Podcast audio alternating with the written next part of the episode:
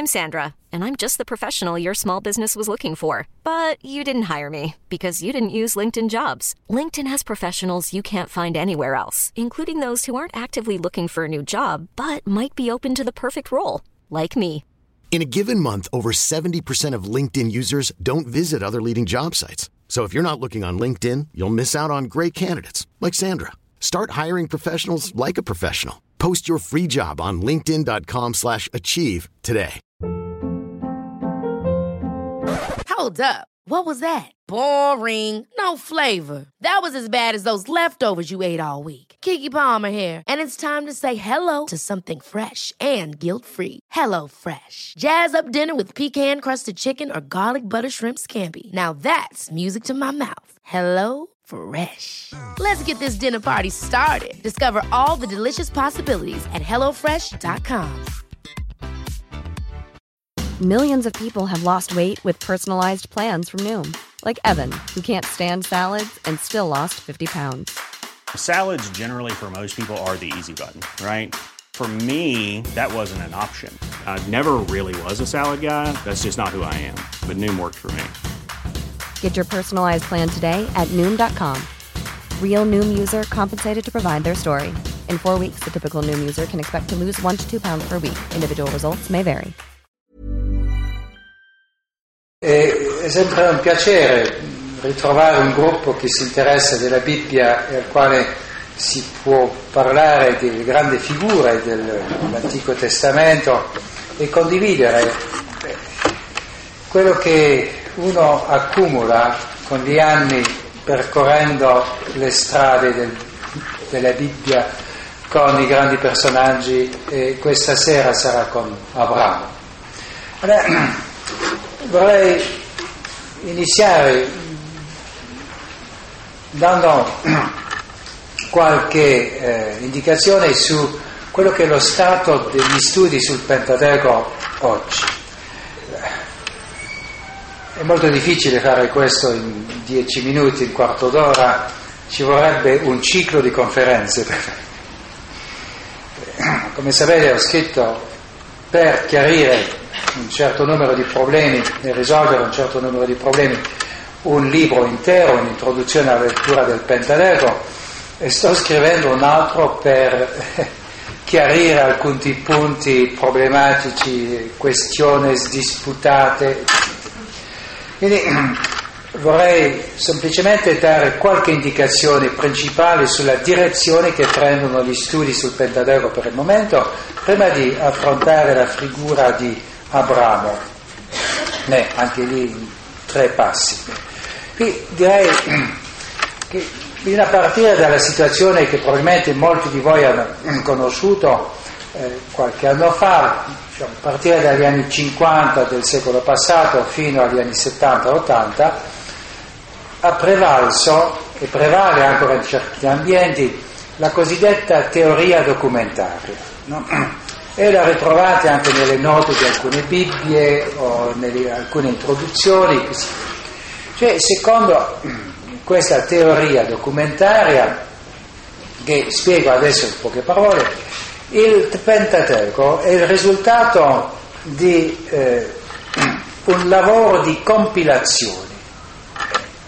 All'origine c'erano quattro fonti, quattro racconti diciamo, delle origini di Israele, dagli inizi fino all'entrata nella terra promessa o fino all'arrivo di Israele sulle sponde del Giordano, quattro, e racconti indipendenti e completi, no? quattro fonti, quattro racconti indipendenti e completi, che sono stati scritti in diverse epoche e poi messi insieme, compilati.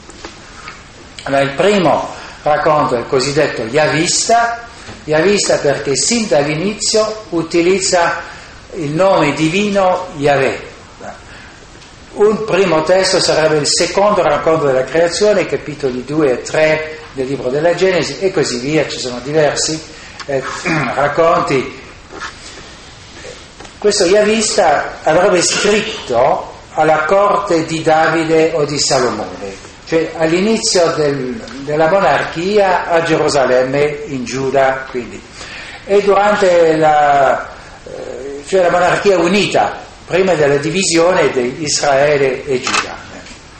Secondo la teoria da manuale, direi. No?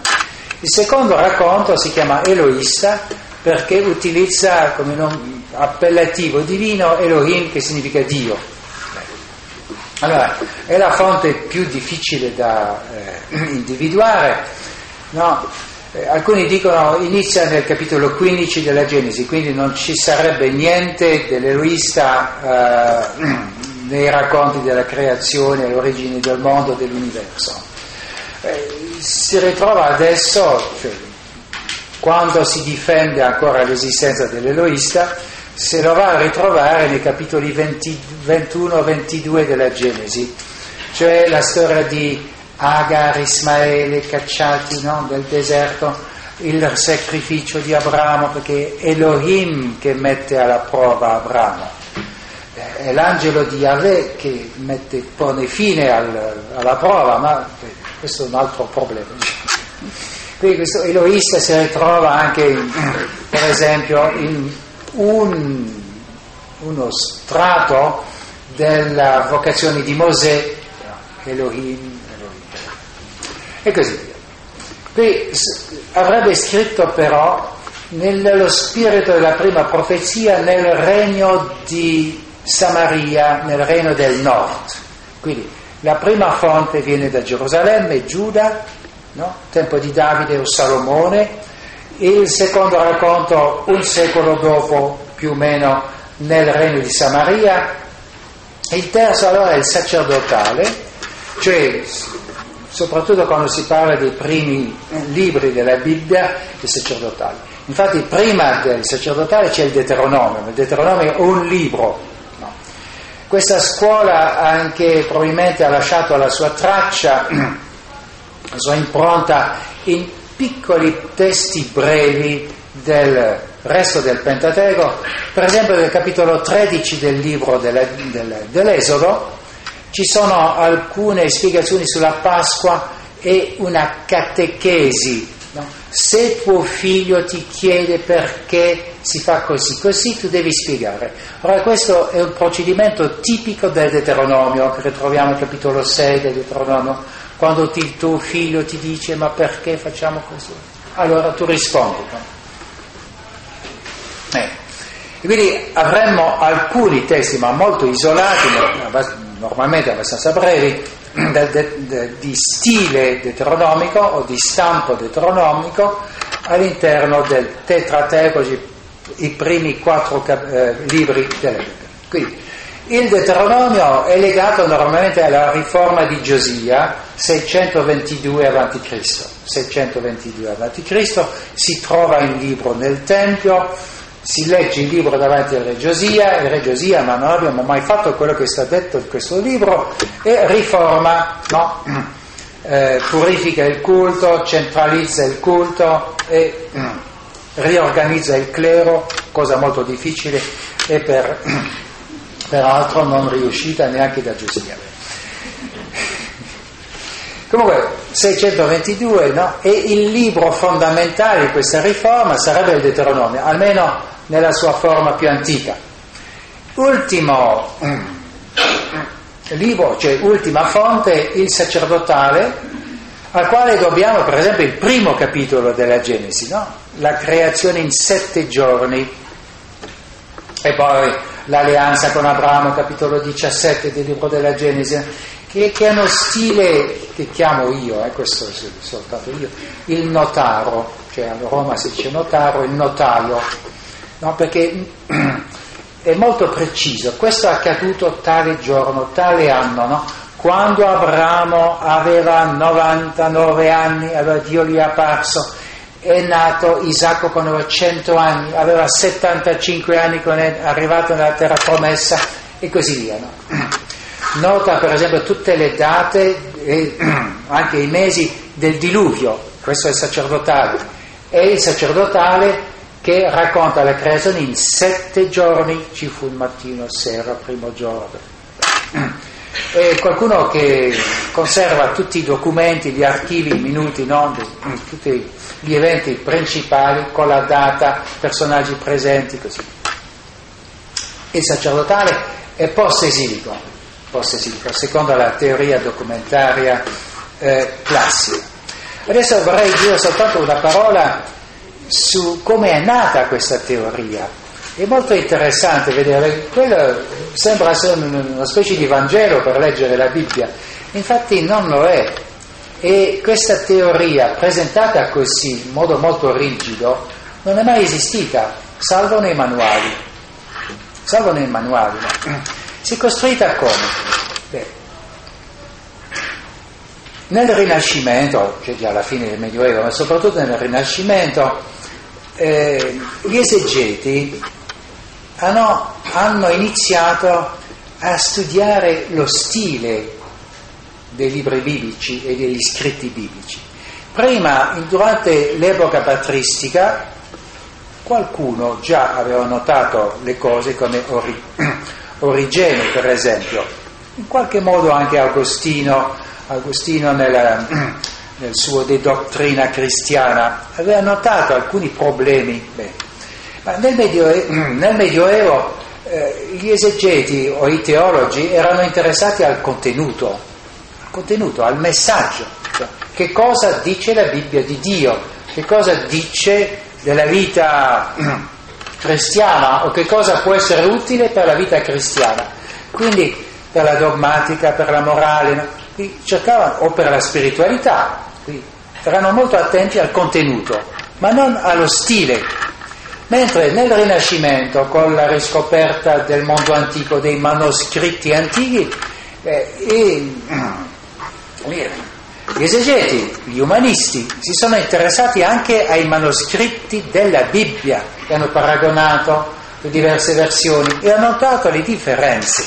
Questo ha creato una crisi, ha messo in crisi un dogma, cioè Mosè ha scritto tutto il Pentateuco era un dogma per la sinagoga, per il mondo cristiano ugualmente.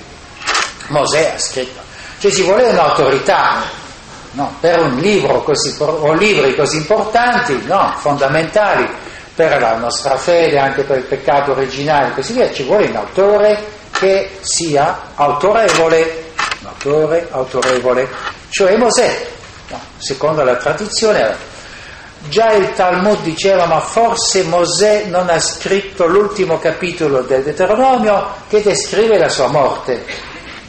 Un po' difficile. Allora, forse questo capitolo è stato scritto da Giosuè. Il Talmud però offre anche un'altra versione dicendo che Dio stesso ha dettato questo capitolo a Mosè che l'aveva scritto in lacrime. Lacrime, sì.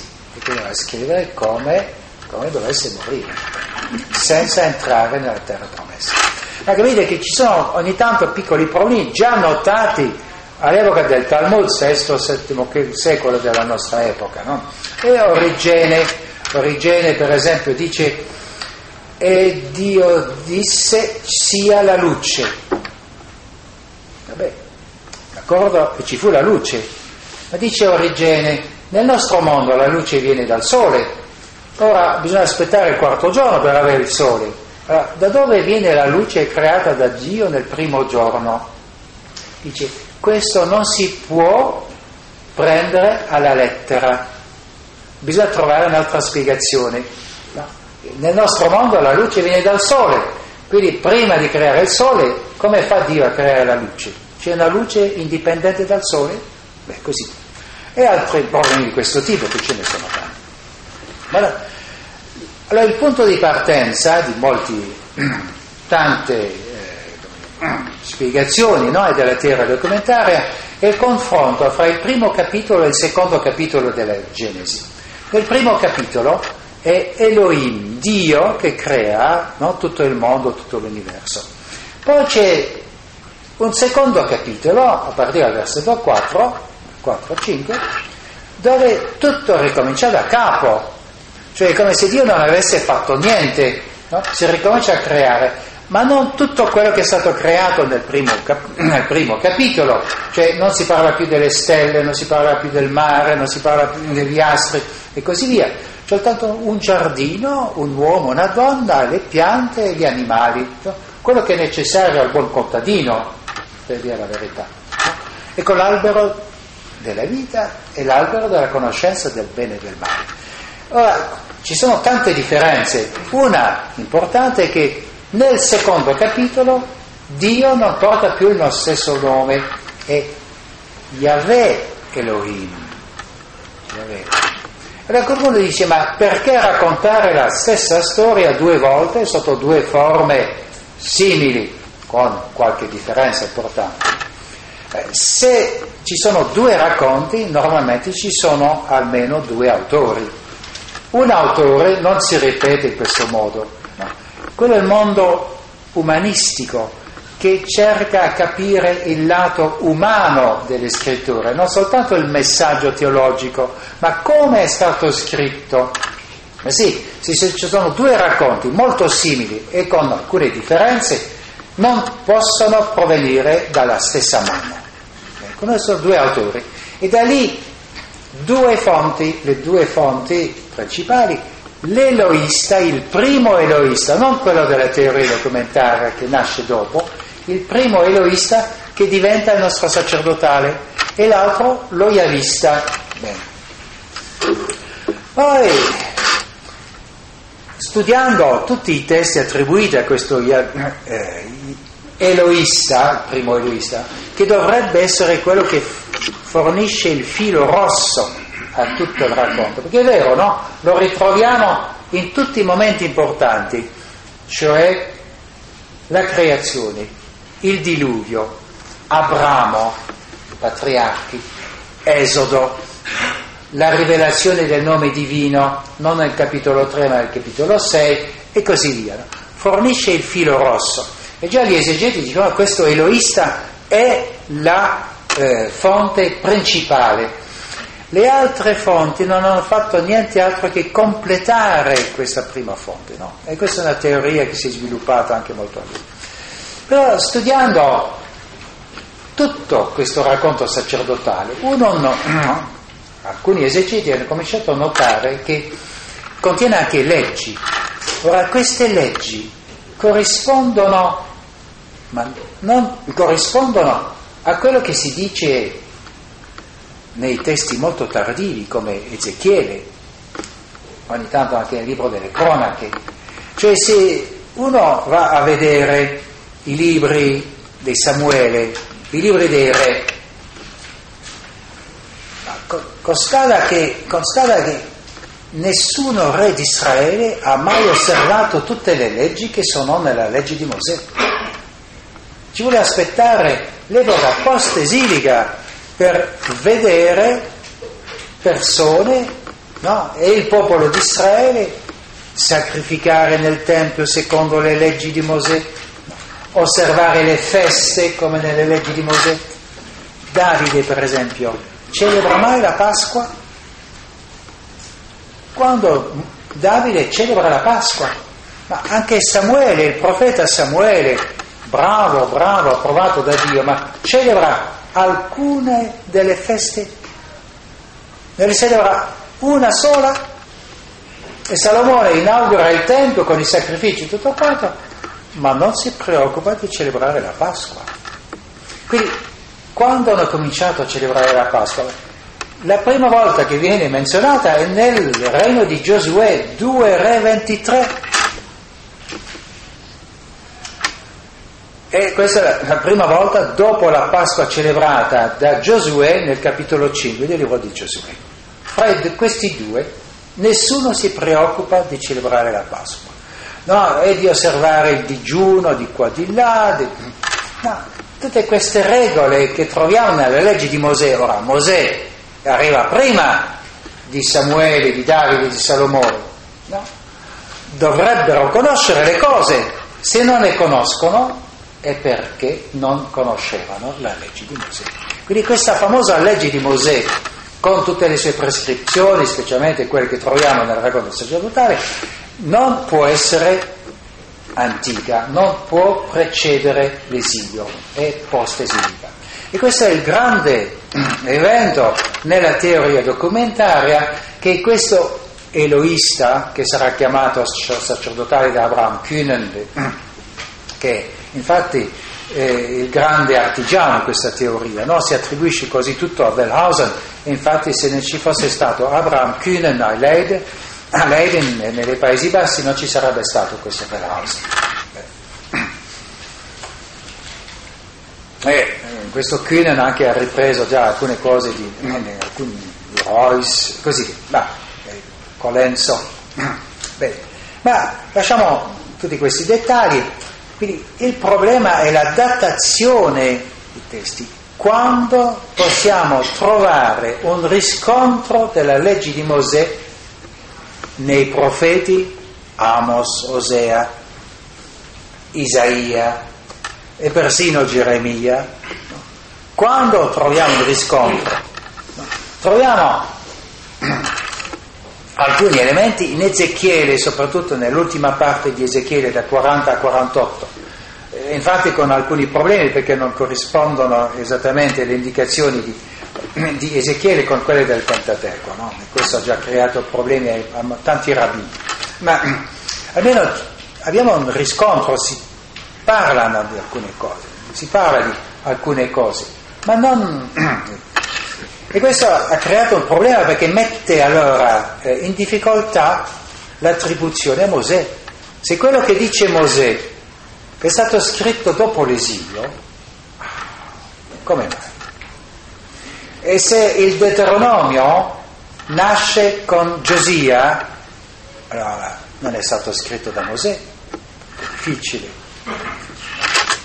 E quindi gli esegeti hanno cominciato a provare difficoltà eh, a voler, a voler salvare Mosè, no, e alcuni hanno dovuto ritrovare eh, testi molto antichi, molto molto antichi, ma non regge, non regge la teoria, non regge la teoria. E Wellhausen come Kühnen sono stati attaccati molto spesso, soprattutto a proposito del sacerdotario, perché è il racconto fondamentale è il racconto fondamentale, quello che fornisce il filo rosso dalla creazione fino alla, all'arrivo di Israele sulle sponde del, del Giordano. È l'essenziale, no? La fede in Dio creatore, la fede nel Dio di Abramo, di Isacco e Giacobbe. Questo dipende dal sacerdotale, dipende da Mosè. Allora, da dove viene? E chi è Mosè? Tante domande. Quindi ha elaborato una, una sì, eh, l'eloista che diventa il sacerdotale, evidentemente eh, non può contenere tutti i racconti che sono attribuiti eh, o che portano il nome di lui. E quindi c'è uno stile molto particolare, molto riconoscibile. No? Il sacerdotale si riconosce molto bene, esattamente come il Deuteronomio. E allora si eh, procede per sottrazione. Prima si identifica il sacerdotale, poi rimangono alcuni racconti. Poi si identifica il Deuteronomio, rimangono testi che sono attribuiti allora all'Oiavista perché utilizza il nome Yahweh e alcuni che utilizzano il nome Elohim all'Eloista.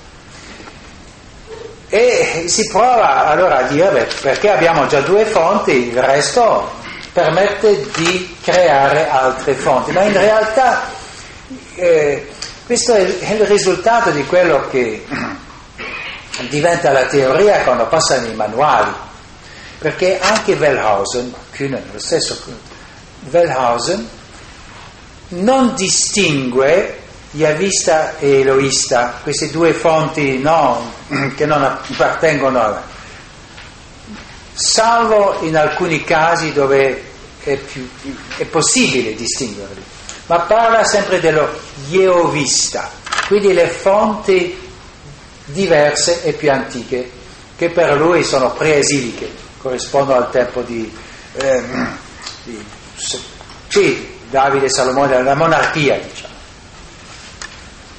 Quindi in realtà si potrebbe dire che invece di quattro fonti ne abbiamo tre principali, cioè il sacerdotale, facile da identificare nella maggioranza dei casi, il Deuteronomio, che in più è un libro, soprattutto anche facile da identificare perché utilizza uno stile anche riconoscibile dappertutto nella Bibbia, no?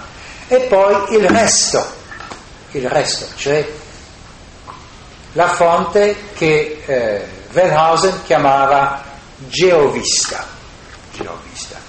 Yavista e Eloista insieme, messi insieme. Questa teoria è sopravvissuta per un po' di tempo, no? non è mai stata eh, accettata da tutti e ha sempre creato qualche problema di qua di là. Quindi c'è sempre stata, per, sempre stata eh, una certa critica della, della, teoria documentaria. Il grosso problema proviene dallo Yavista. Allora, è una fonte, sì o no? E lì il personaggio che ha messo in dubbio l'esistenza di uno Yavista è Rolf Rendorf, in un libro scritto all'inizio degli anni 70. Allora, forse questo è aneddotico, ma può essere interessante. Rolf Rendorf, tedesco, era rettore dell'Università di Heidelberg nel 68. È stato chiamato il rettore rosso perché è stato più dalla parte degli studenti che dei professori. E, nello spirito del 68 ha rimesso in questione un sacco di teorie dicendo ma non, non reggono, non reggono. È stato rettore per pochi anni comunque. E ha notato una cosa. Allora, bene, nei racconti patriarcali dello Yavista ci sono promesse promesse della terra, promesse di una numerosa discendenza, promesse di una benedizione, così via. Quando arriviamo nel libro dell'Esodo, Dio appare a Mosè e si rivela, sono il Dio di Abramo, di Isacco e di Giacobbe. Vi farò uscire da, questo, da, questa terra, la terra d'Egitto, e allora si aspetterebbe, e vi, vi condurrò nella terra che ho promesso ad Abramo, Isacco e Giacobbe. No, se questo Dio non soffre di Alzheimer, ma ha una buona memoria, dovrebbe ricordarsi delle promesse che ha fatto ad Abramo, Isacco e Giacobbe. Si rivela come il Dio di Abramo, Isacco e Giacobbe. E vi condurrò, cosa dice? Nella terra dove scorre latte e miele. Non è più la terra promessa ai patriarchi. Qui uno arriva al libro dell'Esodo e sembra che Dio abbia dimenticato le promesse fatte ai patriarchi. Siamo in un altro mondo, vanno verso la terra che non conoscono, non conoscono. Bene, ci sono altri problemi di questo tipo, no? Dicendo, se Mosè non fosse intervenuto, gli israeliti sarebbero rimasti in Egitto e sembrano essere nati in Egitto, far parte della, delle popolazioni dell'Egitto. Mai il faraone dice agli israeliti tornatevi a casa, siete tutti dei Vukumpra, eh, scusate, no, faccio un'allusione a qualcosa di più moderno, siete tutti immigrati, siete tutti clandestini. No, non dice mai questo, anzi il faraone non li vuole lasciare partire perché sono utili, è la, mm, è la mano d'opera di Israele. Quindi fanno parte della popolazione come i baschi in Spagna, come gli scozzesi nel Regno Unito, fanno parte della popolazione. Sin da quando questo non si sa, ma comunque sembrano essere lì da quasi sempre. Fanno parte. Cioè, mai si dice agli israeliti, mai voi siete stranieri. No. Quindi Notazioni di questo tipo fanno dire che non c'è una vera fonte yavista, non c'è. Manca un legame fra patriarchi e esodo, soprattutto fra patriarchi e esodo. Si potrebbe dire che manca un legame anche fra Abramo e Giacobbe. Quando c'è una carestia, dove va Abramo? In Egitto. Quando c'è un problema, dove va Giacobbe? Non in Egitto. Nella storia di Giuseppe sì, la storia di Giuseppe è un'altra cosa. Va a Caran in Mesopotamia e salvo qualche piccolo testo, Giacobbe non si ricorda di Abramo. Non si ricorda. Non c'è nessun ricordo chiaro di Abramo nei racconti su... Eh, per esempio si potrebbe dire che eh, Giacobbe torna, torna lì da dove viene Abramo. No, torna da Labano, un parente suo. Quindi non ci sono legami. I legami sono creati da testi tardivi come il sacerdotale. E nel sacerdotale, capitolo 6 del libro dell'Esodo, che Dio dice, io ho concluso un'alleanza con Abramo, Isacco, Giacobbe e perciò vi faccio uscire dall'Egitto. Perciò, legame logico. Se no c'è un legame soltanto cronologico. L'Esodo segue i racconti patriarcali. L'Esodo diventa la conseguenza di un patto concluso da Dio con i patriarchi. Questo è Esodo 6, 2 a 8, testo sacerdotale. Per altri, le altre fonti abbiamo soltanto una successione cronologica, non c'è legame logico e teologico. Il Dio dei patriarchi è diverso dal Dio dell'Esodo. Soltanto nel racconto sacerdotale il Dio dell'Esodo è il Dio dei patriarchi, che si è rivelato in diversi modi, no? Elohim è il Dio della creazione, El Shaddai, l'Onnipotente, come si traduce ogni tanto, è il Dio dei patriarchi e Yahweh è il Dio dell'Esodo. Ma in Esodo 6, 2 e 3 Dio dice, Elohim dice, Elohim il Dio della creazione, io sono Yahweh ma non mi sono rivelato ad Abramo, Isacco e Giacobbe sotto il nome di Yahweh, mi sono rivelato sotto il nome di El Shaddai. E abbiamo i tre nomi e lo stesso locutore che si identifica come Elohim, El Shaddai e crea un legame. Crea un legame. Allora, brevemente adesso, perché sennò mi trattengo per tutta la notte su questo, eh? La teoria documentaria è stata rimessa in discussione soprattutto per quanto riguardano le fonti più antiche, considerate più antiche, cioè l'oiavista e l'eloista. L'eloista lo chiamo io il fantasma della teoria documentaria perché si ritrova soltanto negli angoli più bui di tutto il Pentateuco. Quando uno non sa a chi attribuire il testo lo attribuisce all'eloista. Cioè, approvo gli avanzi, gli avanzi degli avanzi. Ci sono alcuni brani, come il capitolo 21-22, almeno in parte del libro della Genesi, come detto, qualche testo all'inizio dell'Esodo, no, il primo capitolo, qualche testo nel, nei capitoli più complicati di tutto il Pentateuco, capitoli 19 24 del libro dell'Esodo e così via. No? Però è molto tenue questa fonte eloista. Prima di tutto non si sa esattamente dove inizia, non si sa neanche dove finisce e non è certamente una fonte completa. Si può sempre dire che tante cose sono state perse, però è sempre difficile eh, argomentare quando non ci sono più prove no? su testi che sono spariti. Quando non ci sono più le prove, difficile eh, eh, condannare il povero eh, colpevole no, o l'imputato. Bene, allora quello che è rimasto, secondo me, secondo me evidentemente, perché ormai ci sono più teorie di autore, no? È il sacerdotale e il Deuteronomio. E poi quello che non si può attribuire al sacerdotale e al Deuteronomio. E lì cosa abbiamo? eh, alcuni racconti sulle origini del mondo, la torre di Babele, Caino e Abele, così via. No? Eh, primo racconto della creazione. No? Quindi alcune tradizioni sulle origini del mondo, che probabilmente sono state raccolte per eh, completare il racconto sacerdotale. No? Già, eh, presentato questa teoria in un convegno dell'Abi.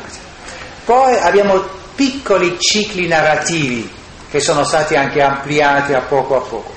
Un ciclo narrativo su Abramo, che vive nel sud, Giuda e nel Negev.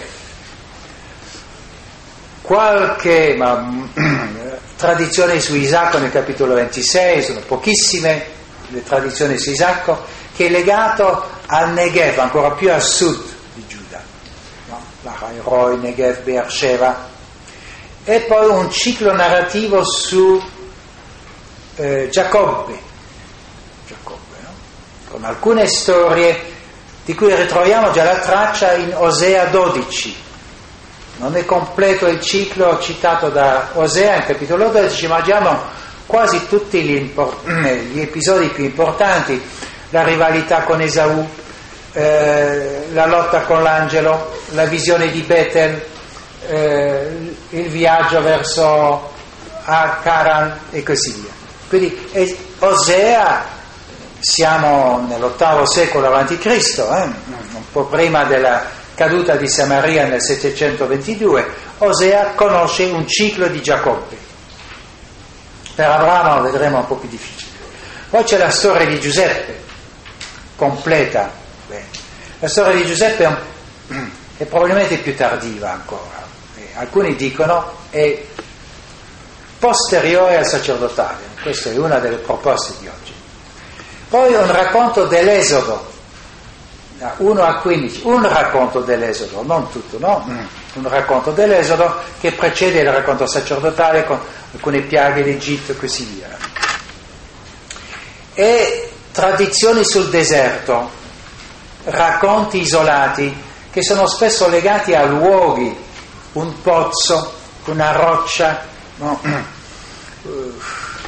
un'oasi e così via. Racconti del deserto che sono probabilmente tramandati dalle carovane che sono state raccolte per allora servire a descrivere l'itinerario di Israele attraverso il deserto dall'Egitto verso la terra promessa.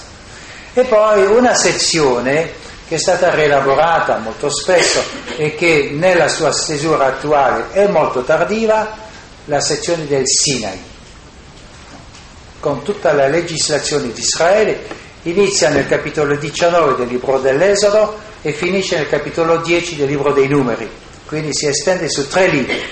Fine dell'Esodo.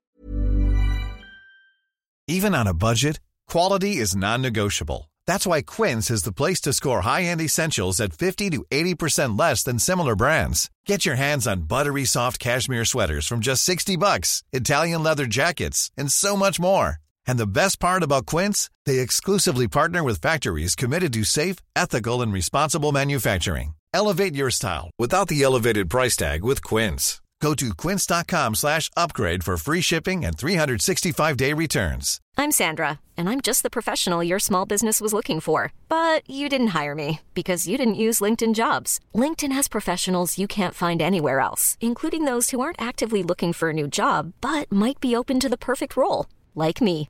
In a given month, over 70% of LinkedIn users don't visit other leading job sites. So if you're not looking on LinkedIn, you'll miss out on great candidates like Sandra. Start hiring professionals like a professional. Post your free job on linkedin.com slash achieve today. Tutto il libro del Levitico e il primo terzo del libro del, dei numeri. No? Questa sezione con la legislazione è molto tardiva. Adesso soltanto una parola per dire ma perché è nato il Pentateuco? Perché è nato il Pentateuco? Perché nel mondo antico chi fa la legge è il re. Il re è la legge, fa la legge. Quindi finché c'è una monarchia c'è una istituzione che fa la legge. La monarchia comprende il Tempio, perché il Tempio è in realtà la cappella palatina, no? e i, i sacerdoti sono al servizio del re nel Tempio. un po' come San Marco era la cappella palatina del Doge, no? il vescovo di, o il patriarca di Venezia era a San Pietro, non a San Marco. Quindi il culto era anche sotto la responsabilità del re. Ma come sappiamo finisce la monarchia nel regno del nord e nel del sud. Quindi non c'è più istituzione per proclamare la legge. E Israele allora ha trovato una soluzione. Perciò Israele è sopravvissuto all'esilio, alla fine della monarchia. Hanno detto c'è una legge più antica della monarchia e sono andati a ritrovare Mosè. Allora, nel mondo biblico niente si crea, niente si perde e tutto si trasforma. Mosè, il Mosè storico, beh, non sappiamo quasi niente, ma possiamo dire che probabilmente non è stato inventato, perché ha un nome egiziano. Tutmosis è generato dal dio Tot, Ramsete, generato dal re, da, dal dio Ra.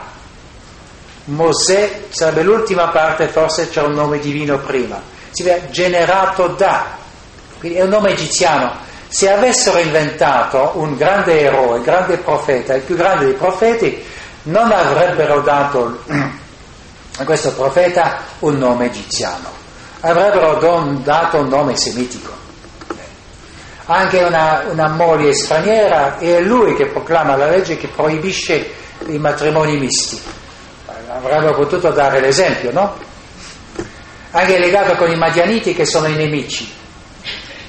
Avrebbero, non avrebbero cre, parlato dei suoi legami con i madianiti.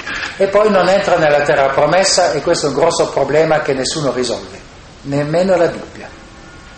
Sono molto più semplice far entrare Mosè nella terra promessa e farlo morire nella terra promessa. Almeno due passi poteva entrare, no? Fare un paio di metri. No, niente. niente. Muore nel deserto. Quindi questo non si può cambiare. Resiste, resiste. Quindi Mosè resiste. Quindi sono andati a ritrovare questo Mosè che probabilmente era un capo carismatico nel deserto e quindi attribuiscono a Mosè tutto quello che fa parte dell'identità fondamentale di Israele. Da lì nasce il Mosè biblico. Sono andati a ritrovare questo Mosè per fare di Mosè il grande personaggio. E poi i patriarchi, così arrivo a Abramo, comunque dicono la parola di Abramo, perché, perché i patriarchi?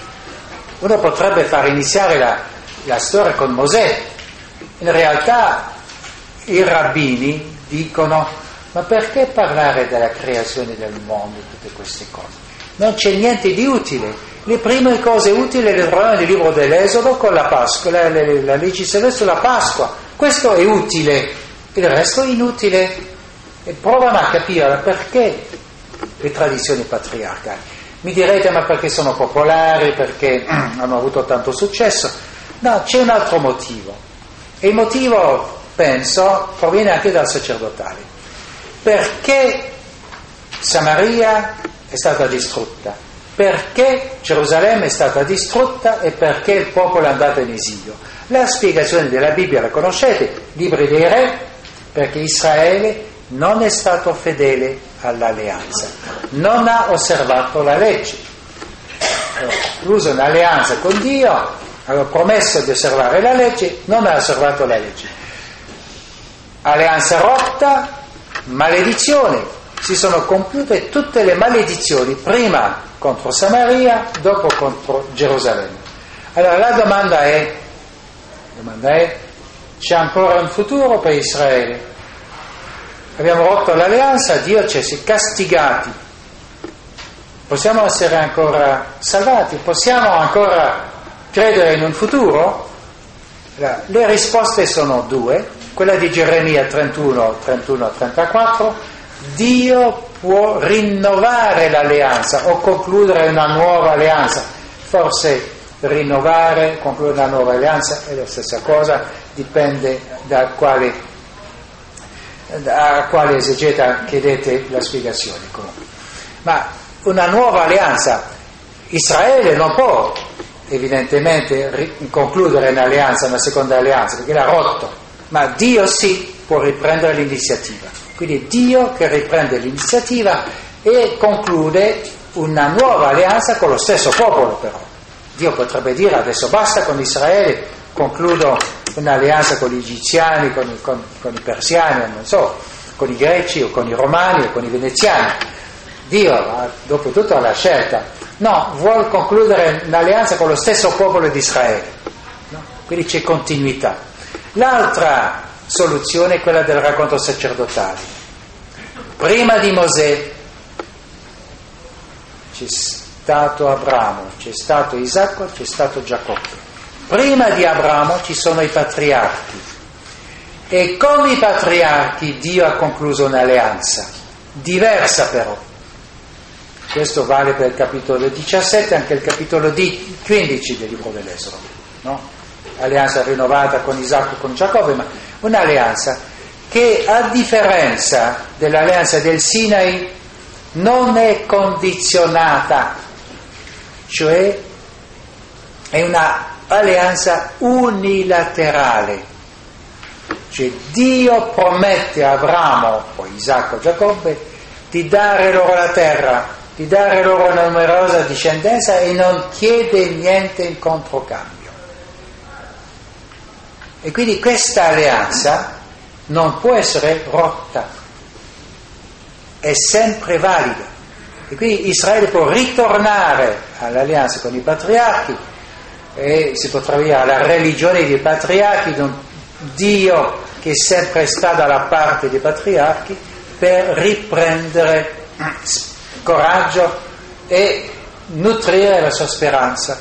Da lì l'interesse nei patriarchi, perché sono stati beh, chiamati da Dio e con loro Dio ha concluso un'alleanza un, unilaterale, non bilaterale, incondizionata, non condizionata.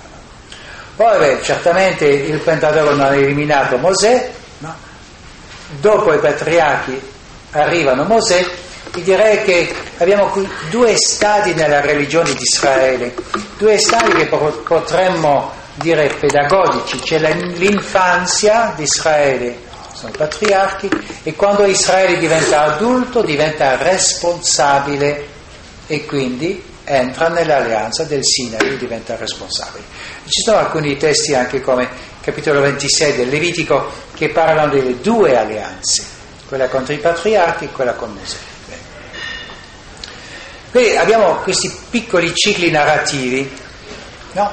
direi, se ripartiamo dall'essenziale, no? quello che è ancora più sicuro, cioè il Deuteronomio da una parte il racconto sacerdotale, prima non c'è nessuna vera fonte, abbiamo piccoli cicli narrativi, abbiamo piccoli blocchi, frammenti se volete, no? frammenti nella creazione, Abramo, Isacco, Giacobbe, Giuseppe, poi l'uscita dall'Egitto, il Sinai e la, permanen- la permanenza nel deserto, nell'itinerario di Israele nel deserto. Aggiungo soltanto una cosa che, allora, dopo il sacerdotale, dopo il Deuteronomio, il Pentateuco non è concluso, si continua ad aggiungere qua e là brevi testi, spesso sono oracoli divini o preghiere, preghiere di grandi personaggi come Mosè. Nel capitolo 32 del libro dell'Esodo, il famoso racconto del vitello d'oro. Lì c'è una preghiera di Mosè, tardiva. O la, l'intercessione di Mosè nel capitolo 14 del libro dei numeri, dopo la pri- grande ribellione di Israele che non vuole conquistare la terra, Dio allora condanna Israele a morte e Mosè intercede, anche lì questa preghiera è molto tardiva. Ci sono diversi testi di questo tipo che sono molto tardivi e che corrispondono alla mentalità di Israele quando è stato ricostruito il Tempio e reintrodotto il culto di Israele. Allora ci sono molte leggi del Levitico che corrispondono a questo periodo. La legislazione sui sacrifici del libro del Levitico corrisponde al culto, alla liturgia del secondo tempio, non del primo tempio.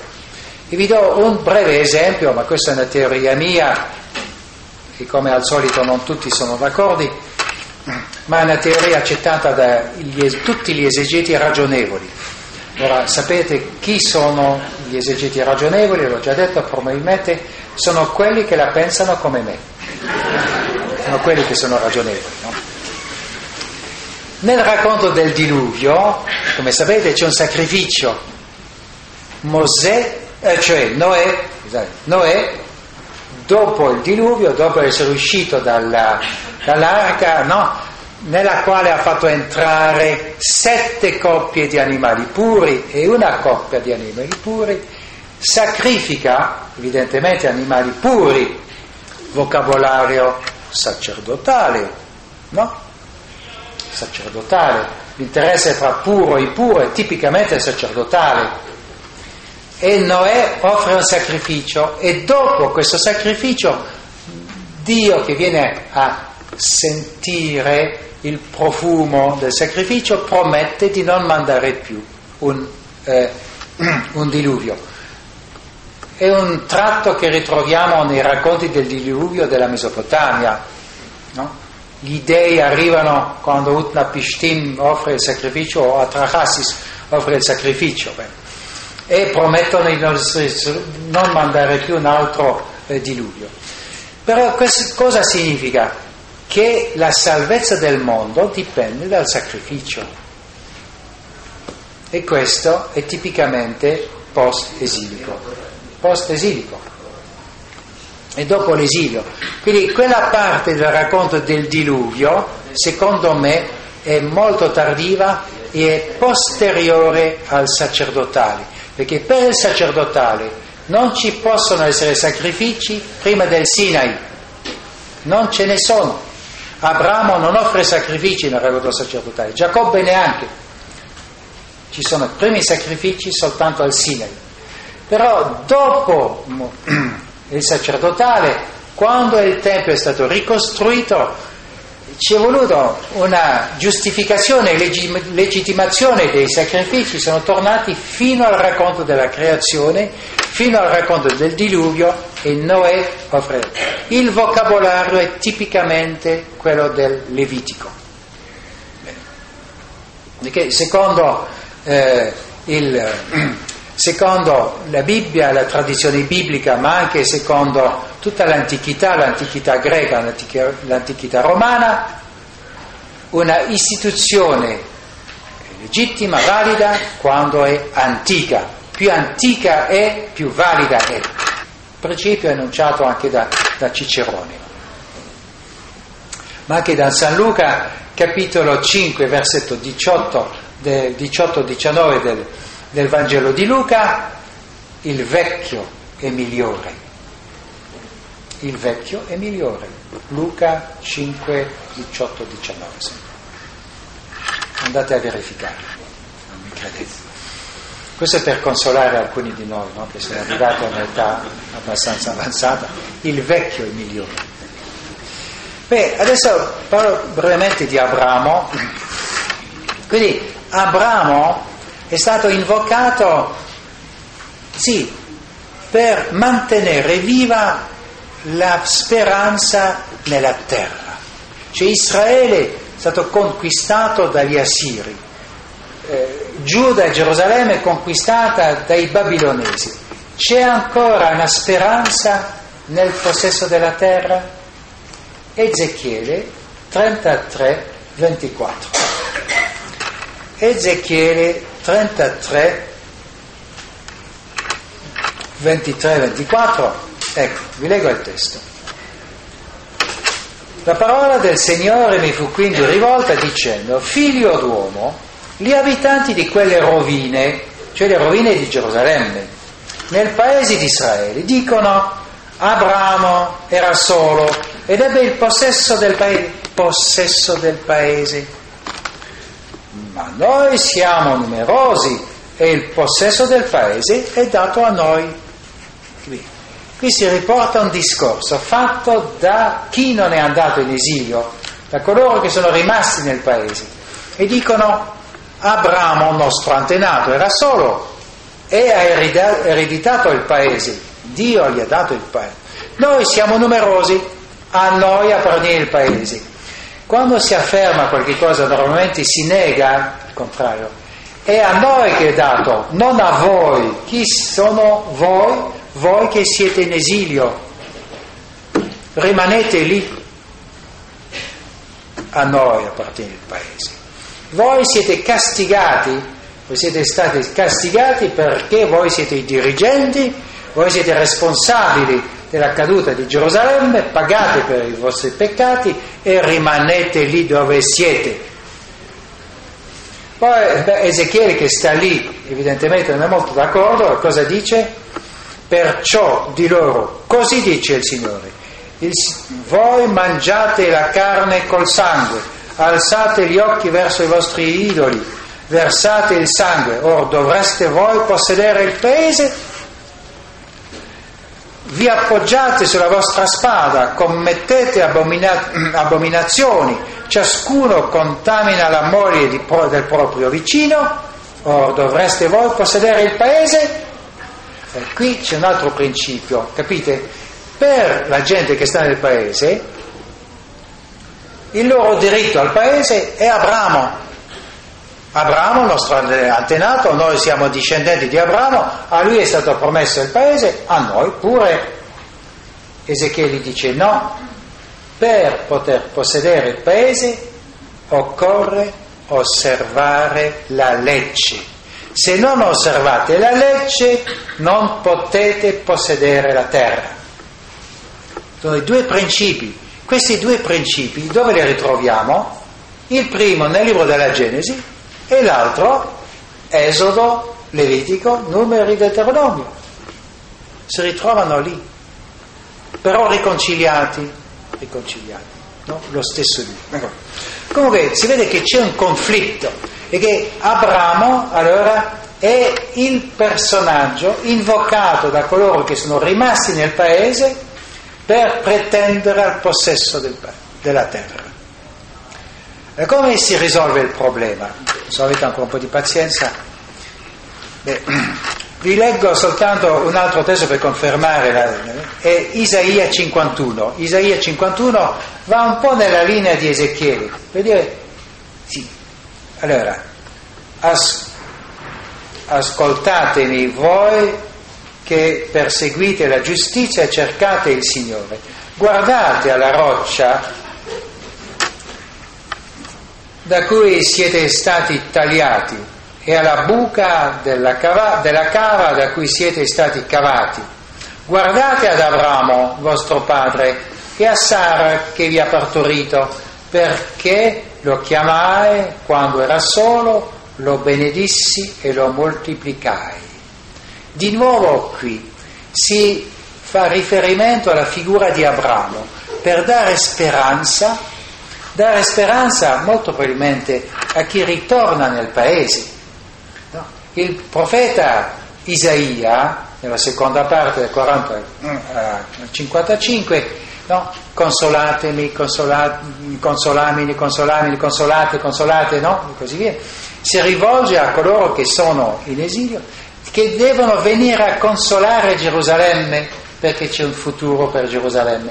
E anche lì c'è un futuro, siete pochi, ma Abramo era solo, ma Dio l'ha moltiplicato, vi moltiplicherà di nuovo. Quindi la promessa fatta ad Abramo vale adesso per chi torna al paese. E il testo più interessante, e vorrei commentare adesso su questa figura di Abramo, è l'Abramo che conosciamo. Cioè, L'Abramo di Ezechiele sembra essere un indigeno Ezechiele non, cioè nel libro di Ezechiele gli abitanti delle rovine non dicono Abramo è venuto dalla Mesopotamia, da Ur dei Caldei. Abramo sembra essere colui che è stato nel paese, rimasto lì, è antenato di chi è rimasto nel paese. Per Isaia è forse non così chiaro, però sembra rivolgersi a chi sta nel paese. E se rileggiamo alcuni racconti, i più antichi racconti del, del ciclo di Abramo, abbiamo l'impressione che Abramo fosse un indigeno. Non è mai chiamato caldeo, no, ebreo, ma non caldeo. Non è mai trattato da straniero, nomade, seminomade, però quasi tutti nel, la, nella terra di Giuda, nel regno del sud, nella terra di Giuda, no, eh, quasi tutti sono nomadi, perché sono pastori, sono pochi sedentari, e più si va a sud e più si impone questo tipo di vita. No, in tanti testi della Bibbia si parla delle tende e non delle case. Quindi molta gente viveva sotto le tende, non sotto le case, non, non in case. No. Beh, Abramo sembra essere uno dei, pers- dei, uno dei tanti pastori, grandi proprietari di greggi dell'epoca, in quell'epoca, no? Che viveva in, nella parte sud della Palestina attuale, della terra di Israele. Ma non sembra essere mai chiamato straniero, trattato da straniero e certamente non è mai chiamato caldeo. Allora leggiamo e quando diventa un nomade che fa questo lungo viaggio dalla Mesopotamia? È il racconto sacerdotale che dice che viene da Ur dei Caldei. È il racconto sacerdotale e i testi tardivi come Genesi 15 viene da uno dei Caldei, cioè viene dalla Mesopotamia come gli esuli, come gli esiliati. Quindi diventa l'antenato di chi torna dalla Mesopotamia.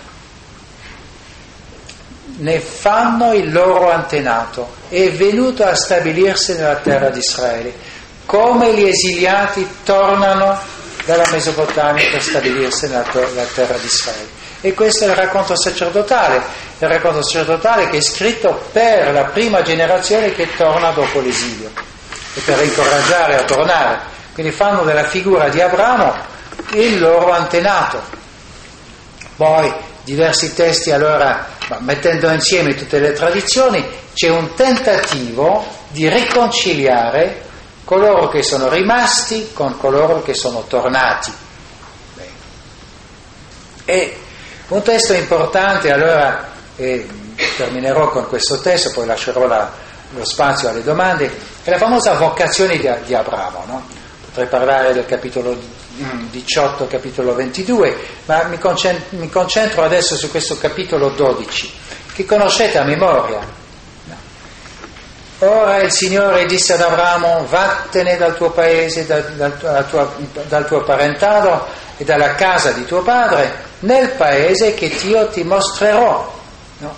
Io farò di te una grande nazione e ti benedirò e renderò grande il tuo nome e tu sarai una benedizione.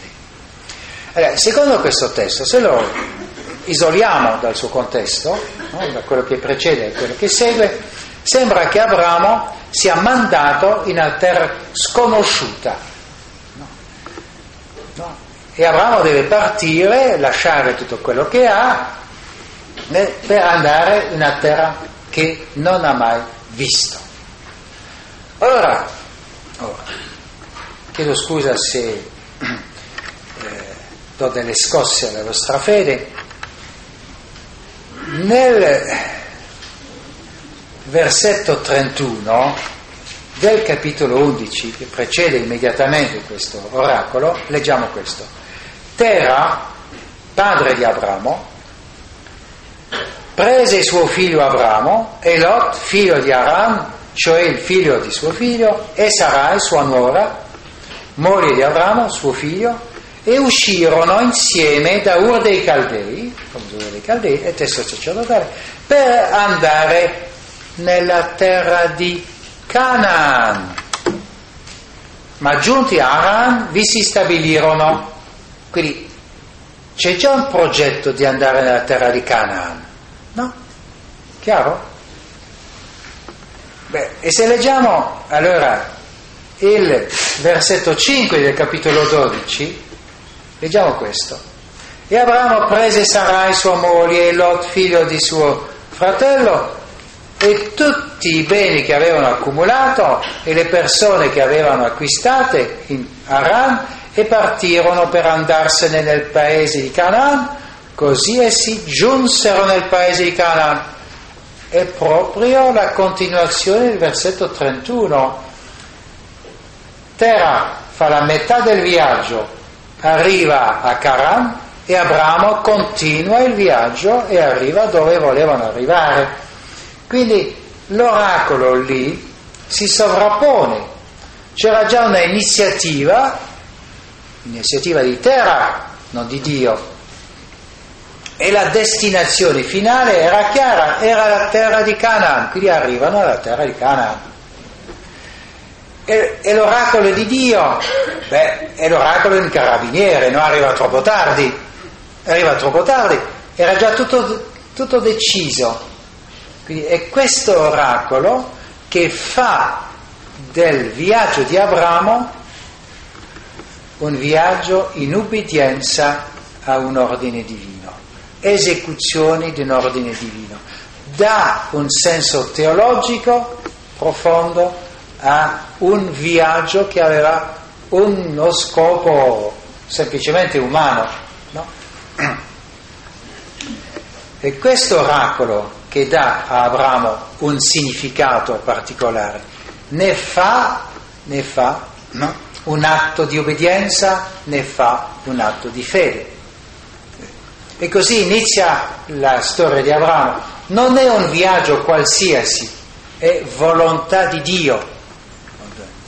Beh, può sorprendere, ma questo testo molto tardivo è uno dei testi che segue il racconto sacerdotale, no? non è l'unico.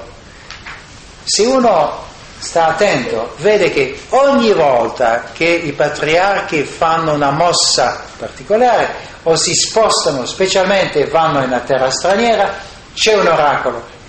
Vale per il capitolo 13 del libro della Genesi quando Lot si separa da Abramo. Vale per Isacco nel capitolo 26 quando c'è la carestia e lui se ne va e va dai Filistei e Dio dice non scendere in Egitto, non scendere in Egitto. Vale per Giacobbe quando parte dopo aver rubato la benedizione e se ne va in vacanza, ci rimarrà per vent'anni, dal suo zio Labano, e lì Dio gli dice tu puoi andare, ti accompagno, ti farò tornare. E vale quando Giacobbe, non Giuseppe, ma Giacobbe con i suoi figli scende in Egitto nel capitolo 46. Dio dice io non sono mai stato in Egitto, vado con te. Scendi in Egitto, vado con te e ti farò tornare, ti farò tornare, farò tornare Israele. Quindi lì, no, quando eh, uno dei patriarchi passa una frontiera, c'è un oracolo divino. Ci sarà un altro oracolo divino per Giacobbe quando torna dalle, da, da, nella Mesopotamia. Cioè, ogni viaggio è segnato da perché i viaggi non sono soltanto viaggi umani, sono volontà di Dio, c'è un, un disegno divino. E quindi in questo momento Abramo diventa il personaggio che conosciamo e è il titolo che avevo dato a questa conferenza, poi mi fermo, poi lo spiego, no? Il viaggio, lo scopo è il viaggio. O come dice anche la saggezza cinese, la meta, la via è la meta, la via è la meta. No? Tao Tao la via e la meta. Tao, sì. Cioè lo scopo della vita è di trovare la via, la via giusta, questo è lo scopo, no? e non c'è differenza fra la via e la metà. La meta è lo scopo, la via è la meta. E per Abramo, però questa frase l'ha ripresa a una pubblicità delle ferrovie svizzere, perché viaggiare con le ferrovie svizzere è un piacere, con altre ferrovie non è esattamente sempre un piacere, come sappiamo, ecco, no? ne abbiamo tutti l'esperienza. Ma per Abramo, cioè l'avventura di Abramo è il viaggio. No? E concludo faccio, facendo un breve paragone fra il grande eroe della Bibbia, Abramo, e un grande eroe della mitologia o della letteratura greca classica, Ulisse. Cioè il grande scopo di Ulisse, no, lo scopo della sua vita, poi la sua vita, è il ritorno a Itaca, è ritrovare la sua casa, ritrovare sua moglie, ritrovare la sua isola. Quindi il, l'ideale greco, non tutto l'ideale greco, ma l'ideale greco in gran parte è il ritorno da sé, ritrovarsi, ritrovarsi se stesso. Quindi è un ritorno. Mentre per la Bibbia, per Abramo, è un viaggio verso un paese sconosciuto. sconosciuto. Andare verso un paese che uno non conosce. Quindi è, non è un, un'odissea, è un esodo, è uscire da sé verso lo sconosciuto. Mentre per l'ideale greco è tornare da sé. E da questo punto di vista, beh, Abramo è il primo grande personaggio, dopo beh, avremo la descrizione dell'Esodo in diversi, in diversi eh, libri, ma qui c'è una anticipazione, no? E lì vale quello che dice Nachmanide, quello che è accaduto ai padri accade ai figli. E in questo caso Abramo diventa il primo grande patriarca e il modello di Israele, modello di una, vi, di una spiritualità che non è quella dell'Odissea, che è quella dell'Esodo, uscire da sé per andare incontro a Dio. Grazie tante della vostra pazienza.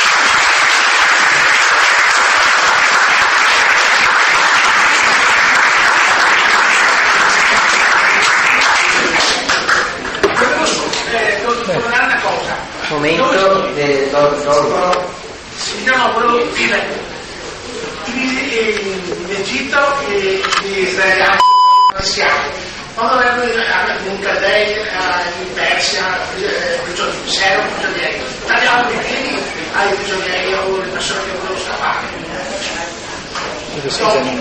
Sì. in Egitto sono stati fatti schiavi da sì, sì.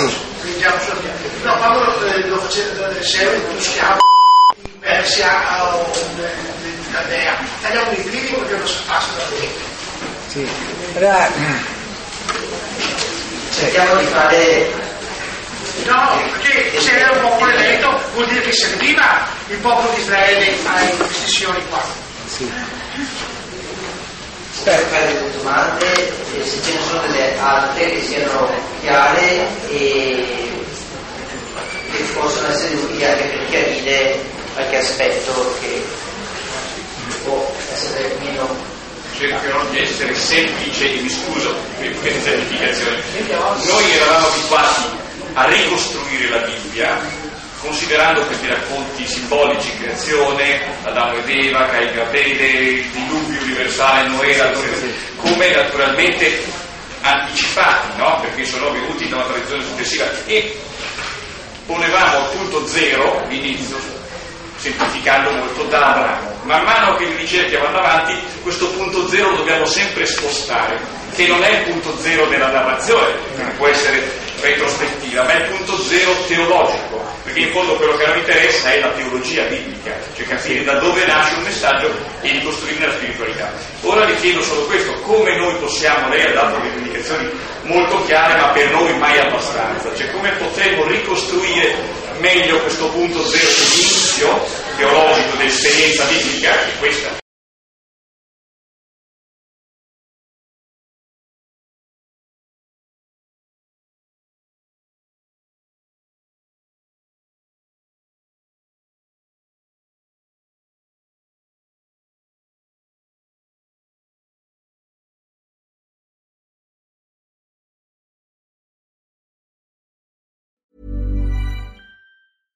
Even when we're on a budget, we still deserve nice things.